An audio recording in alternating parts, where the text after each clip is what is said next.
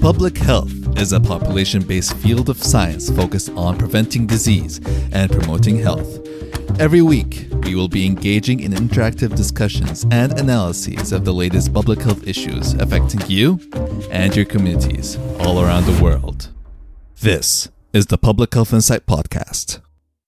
My name is Will, and I'm here with Ben, Gordon, LaShawn, and Sully. Before we move on, it is important to note that the views expressed in this podcast are our own and do not represent any of the organizations we work for or are affiliated with.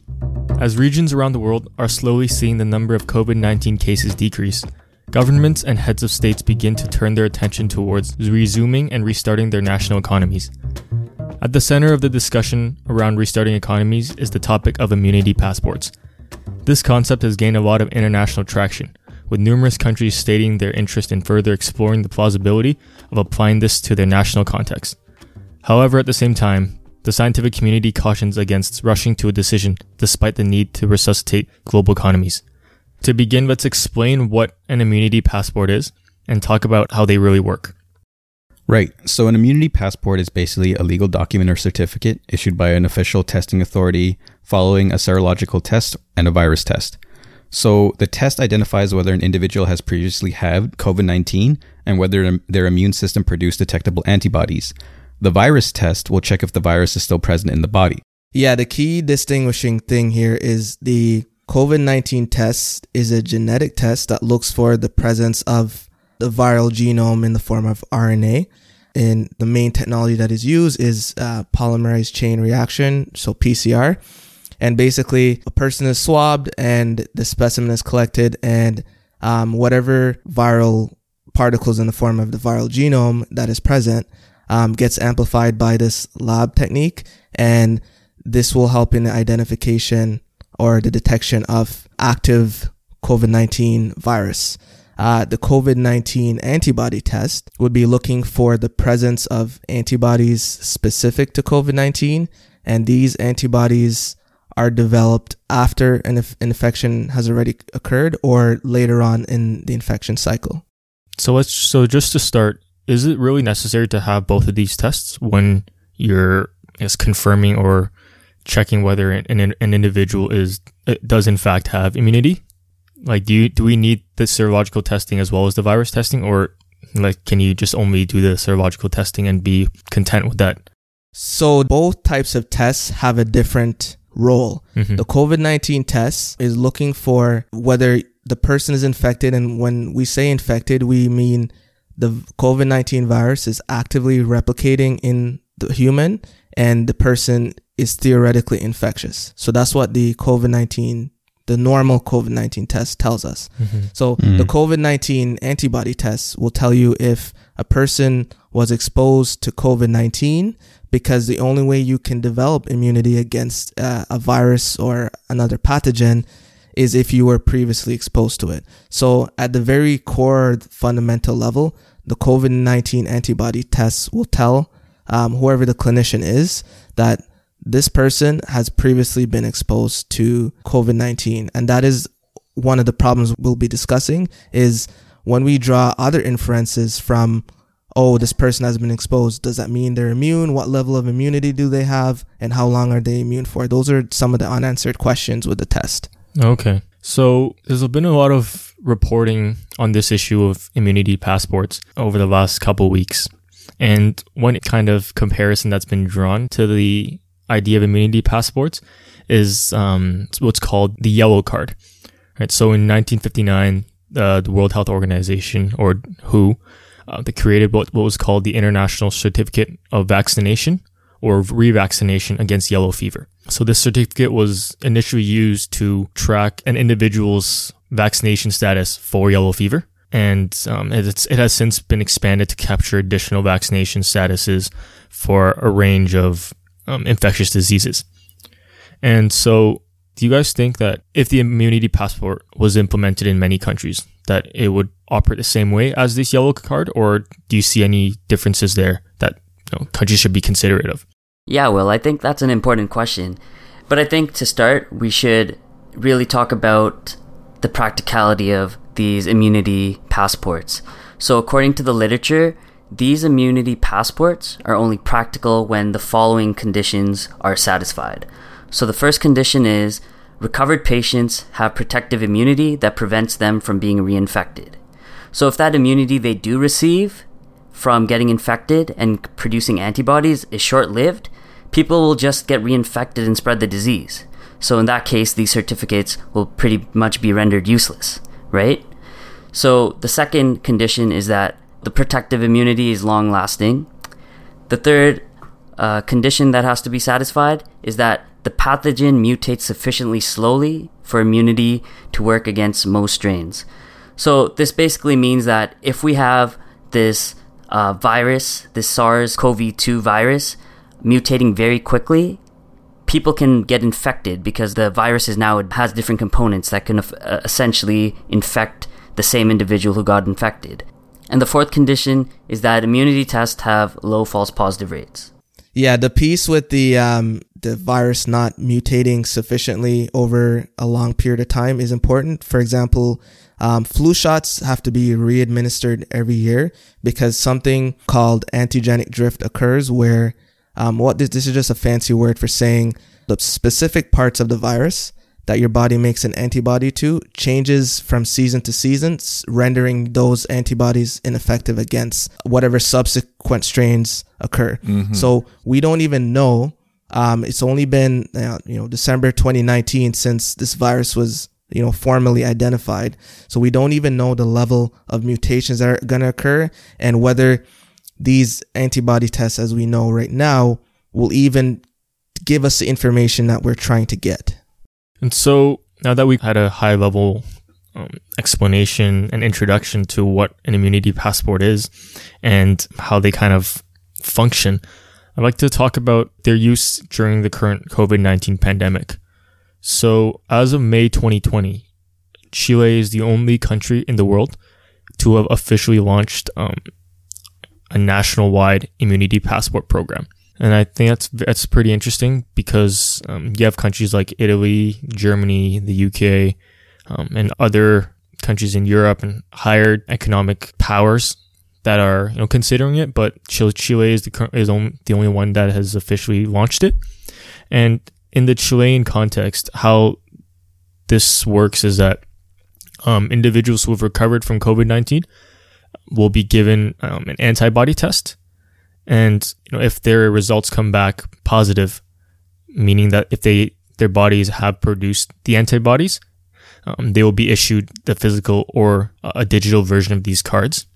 And what the, what these um, cards or like passports, let's call them, what they allow these individuals to do is that they're essentially exempt from all quarantine orders and other kinds of restrictions, and they essentially get to go out and do their regular thing and not have to follow these lockdown orders, which I think has very significant implications for themselves as well as for the greater country. Right. The case in Chile is actually an interesting one. It kind of makes me think of how one can determine how much herd immunity is actually sufficient to mitigate uh, further outbreaks of COVID 19. So, one of the things that we talked about early on in one of our episodes was something called the reproduction number or the R naught value, which is basically if someone's infected with the virus, how many people can that person spread the virus to? So for SARS CoV 2, that number is estimated to be around 2.2 people. So based on this R naught value of 2.2 and some fancy herd immunity calculations, it seems that at least 60% of your population would actually need to be protected and have protective immunity either from natural infection or by vaccination. So, one of the things I'm actually concerned about is that there's limited testing being done, and I'm also worried about the practical aspects of rolling out the process of immunity passports. Who will be the ones selected to be tested and granted access to these immunity cards? So, you're, you're concerned about the practical implications of this. For example, if like we're the latest estimates say, you know, around 1%, 2%, 3% of countries' populations have been affected by COVID 19. So if we're going to do an immunity passport that only allows 3% of the population to do anything, is that really practical to send 20 people back to work out of, you know, a community of 5,000 or whatever. Mm-hmm. So my concern with this, and I would love to hear more from technical experts in the field because I'm not a technical expert. I would love to hear more about the kind of technical concerns and the underlying assumptions of this test because the test is assuming, so the test at the basic level tells us, okay, um, Gordon was infected with COVID-19 at some point. Okay. Um, what it doesn't tell us is one, uh, how long that immunity will last, how effective that immunity will last, and w- what my chances are of being infected again or reinfecting someone in the future. So if we can't use this test to answer those basic questions, I'm seriously concerned about the usefulness of the COVID-19 antibody test. And if the COVID-19 antibody test doesn't give us clean information, then this pretty much renders an immunity passport ineffective. And I want to go back to the yellow uh, fever example. The key thing with the yellow fever is, uh, as we said, it in- incentivizes vaccinations. And the thing with vaccinations, vaccines are very heavily scientifically studied and tested. Um, everything from the robust immune response you know how long immunity lasts that's why people get booster shots because this thing's been studied okay the immunity dies off after 10 years people it's recommended to get another vaccine right mm-hmm. the, it, um, when you get infected with covid-19 naturally we don't know how long the immunity will last we don't even know how long people have antibodies for for example there are two antibodies involved in the adaptive immune response. There's the immunoglobulin, um, which I believe is antibodies that are produced in the first kind of week of infection, and those tend to taper off. And then the immunoglobulin G, which is a longer term immunity, comes in, you know, weeks later. Uh, we don't know if these, because there's no standardization for these tests, right? So we don't know what to compare a test from Chile and one from Canada. Canada recently uh, announced that um, on May 12th that they have approved the first antibody testing for use in Canada. We don't know if we can even compare it to the Chile ones, right? Because we mm-hmm. don't know are they testing the different types of immunoglobulins? What is the sensitivity level that they need? Is it, you know, what's the threshold? So then you have you have difficulty comparing populations to populations. You know, in Canada there's different provinces. What if, you know, um, Quebec uses a different test than Ontario? Um, are you going to be able to compare those, those populations? I think this is, you know, their criteria for immunity might be different from Ontario. So does that mean you can travel to Quebec? Like it's just a logistic nightmare because it's not standardized. Yeah, Gordon, that's a great point you brought up about the standardization of testing and comparisons between populations. I think it's important that the test properly distinguish between past infections of SARS CoV 2 and those caused by other um, human coronaviruses, which there are about six of. So, four of those six human coronaviruses are implicated in the common cold and circulate widely, and the other two of the viruses are implicated with Middle East respiratory syndrome and severe acute respiratory syndrome, otherwise known as SARS. So I think the worry here is that people infected by any one of these viruses may produce antibodies that actually interfere with antibody testing. And this would basically mean that people are falsely labeled as either positive or negative. Yeah, LaShawn, there's a lot of technical limitations and assumptions when we're trying to see the accuracy of these tests. For example, my concerns are the false positives and the false negatives that could arise from such tests and the social implications of that. So, just quickly, a false negative is a non immune individual who's being let out and then creates a risk of additional infections. And then a false positive is an immune individual kept under lockdown when they should be out. So when we get to the whole um, complications, is this test accurate? And if it's not accurate, then how can we go and make these long lasting assumptions of how people's behavior should be modified, right? Mm. So, mm-hmm. additionally, one of my major concerns is that the WHO has even said that there's a lack of evidence that people who have recovered from COVID 19 will be protected from a second infection. The very basis of this immunity passport is not even concrete. We've seen mm. examples across Asia, for example, in South Korea and in China, where individuals who were initially recovering from COVID 19 and fully recovered, as stated by medical staff, were then infected again. So, an individual has COVID 19, they get the immunity passport, they say they're all good. They go out into the world, they do their thing, they get infected again, and then we have again community transmission. So mm-hmm. I'm having a hard time trying to figure out why the immunity passports are being a discussion when the very basis of it is not concrete. So looking at the bigger picture here, I think we need to look at the benefits and the cons and then see if the benefits outweigh the cons. For example, one benefit would be concerning healthcare workers, where if they're recovered and they have this passport, they can treat patients knowing that they're not risking themselves or others around them. Whereas, say, a, a con of that is that this test that we're talking about is lacking supporting evidence. We don't know how accurate it is, and it's not answering the basic questions we've asked previously.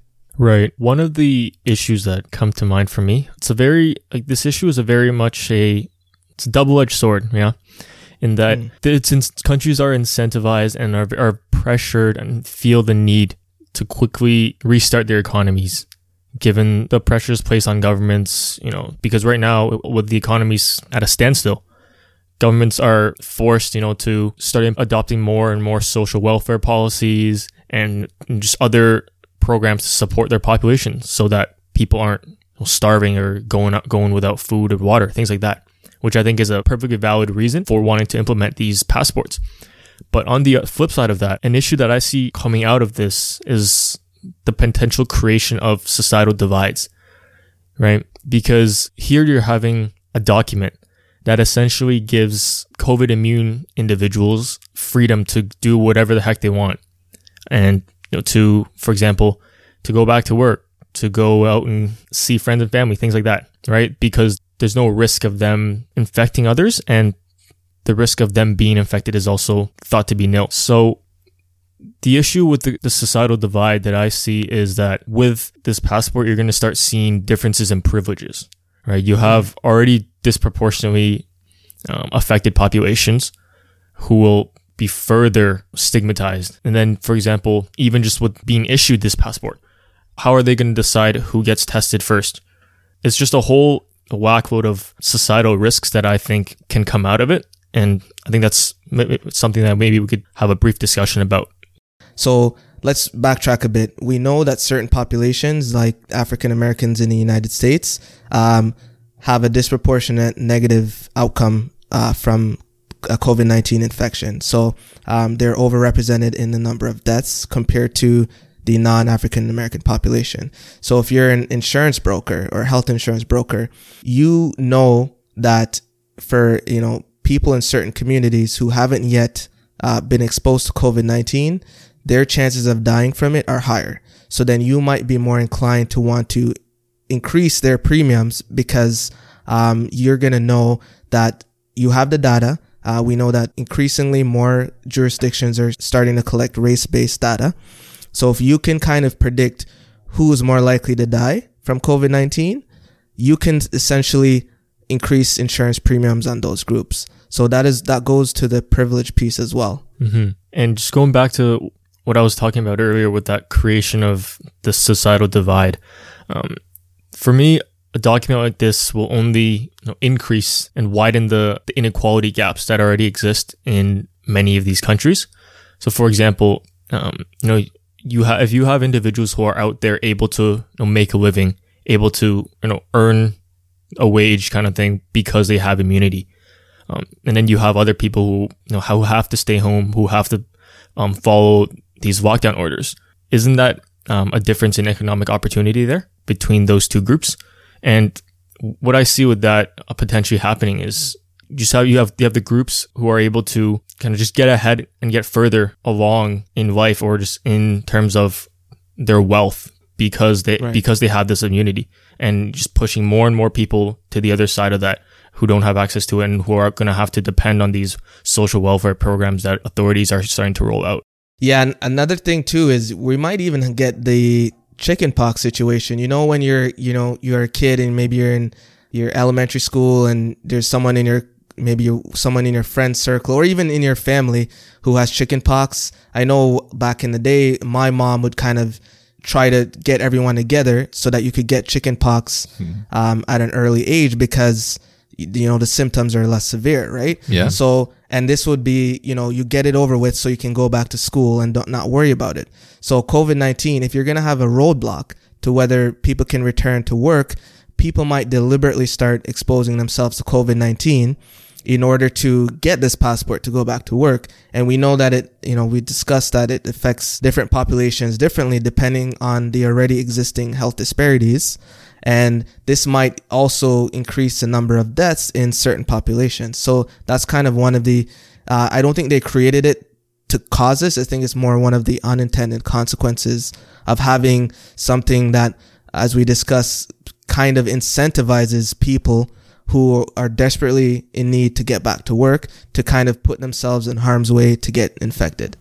Yeah. And wanting to go back to what Ben said earlier about the false negatives and false positives and the WHO's warning against immunity passports, a thought that came to me was how rolling out a system involving these certificates can really give people a false sense of hope or confidence you know, in themselves. And this could be very pro- problematic. And an example that came to mind was initially when people started wearing gloves, wearing masks as a way to protect themselves from getting COVID.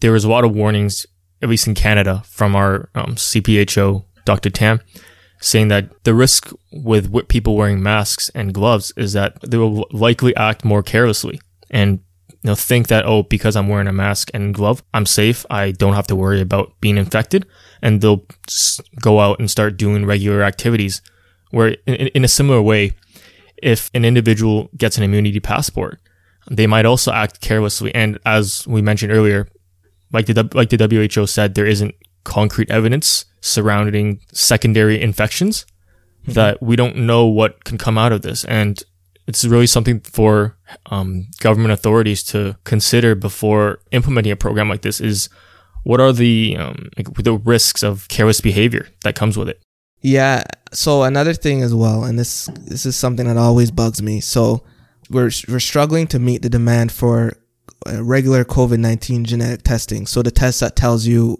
if someone has an inf- infection or not.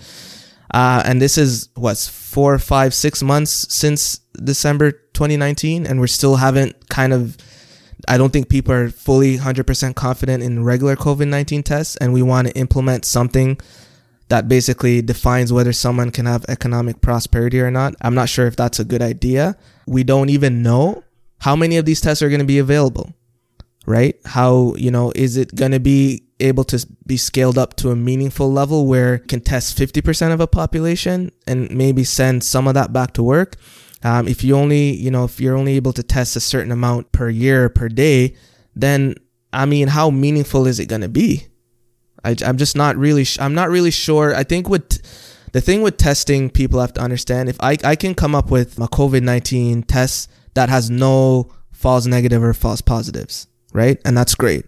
But can I then scale this up at a meaningful level? That's another question that we have to ask ourselves. Can tests be scaled up on a meaningful level without compromising the quality? And that's one of the biggest problems. Mm-hmm. Yeah, I think we, I think we need to take a step back though and realize what we've discussed today was a lot about the risks associated with implementing immunity passports, right? Mm. And as we've discussed, we have seen that this concept needs to be better understood and strategically planned out before actually implementing it. However, we also need to consider just what kind, like the level of economic strain that are placed on certain countries and try to understand why so many regions are seriously considering something along these mm-hmm. lines. Mm. Because, um, you know, as we all know in public health, your socioeconomic status, it's incredibly linked to your overall health, right? Mm-hmm. And I think before we kind of nitpick at the specifics of immunity passports. I think we all really need to consider um, is is this the best option that we have at the current moment? Mm. Because as we've seen around mm-hmm. the globe, countries really need to start getting people back to work so that the whole society and the whole econ- economic system is able to start running again. And, and I think that that's that's part of the difficulty and the pressures that are placed on policymakers because they need to find some way to kind of support the country and support the, the finance and the economy, but also caring about the well-being of the people living there. So it's it's definitely a very messy issue that there isn't really a a right or wrong solution. But I think we mm. I think we need to also just be mindful of how much of uh, there is a need to, to kickstart work again? Um, an- another closing remark. So, I think uh, science is very important, and we're not obviously we're not anti-science in this discussion. Um, our concern is more the conclusions that can be drawn from results of this test. So I think um, once these become more accessible, I think it needs to be made clear what a positive or a negative test result means. And that's what I'm worried about. A positive test result based on the current diagnostic limitations that we have now with these tests is that a person was previously infected. It does not mean that you are immune to a reinfection and it doesn't tell us how long you're going to be infected. And because we don't have this information, we know about past regular passports for travel have an expiration date on it, correct? So are these immune passports going to have an expiration date? We can't put an expiration date if we don't know how long someone's immune for. So I think science and po- um, politicians and decision makers need to take an honest look at this and acknowledge these limitations. And um, we know misinformation is a very powerful tool. So that's why I'm very cautious um, with implementing this on a wider scale. I think it just needs to be made clear what they do and what they don't do. So, as you've heard today, we discussed the concept of COVID 19 immunity passports and considered the positives and negatives associated with the idea. Are governments around the world providing an, an innovative opportunity for communities to return back to work? Or are they unknowingly setting the stage for greater levels of segregation and inequalities? Thank you for listening. Remember, public health is a field of inquiry and an arena for action to improve lives one population at a time. This has been the Public Health Insight Podcast.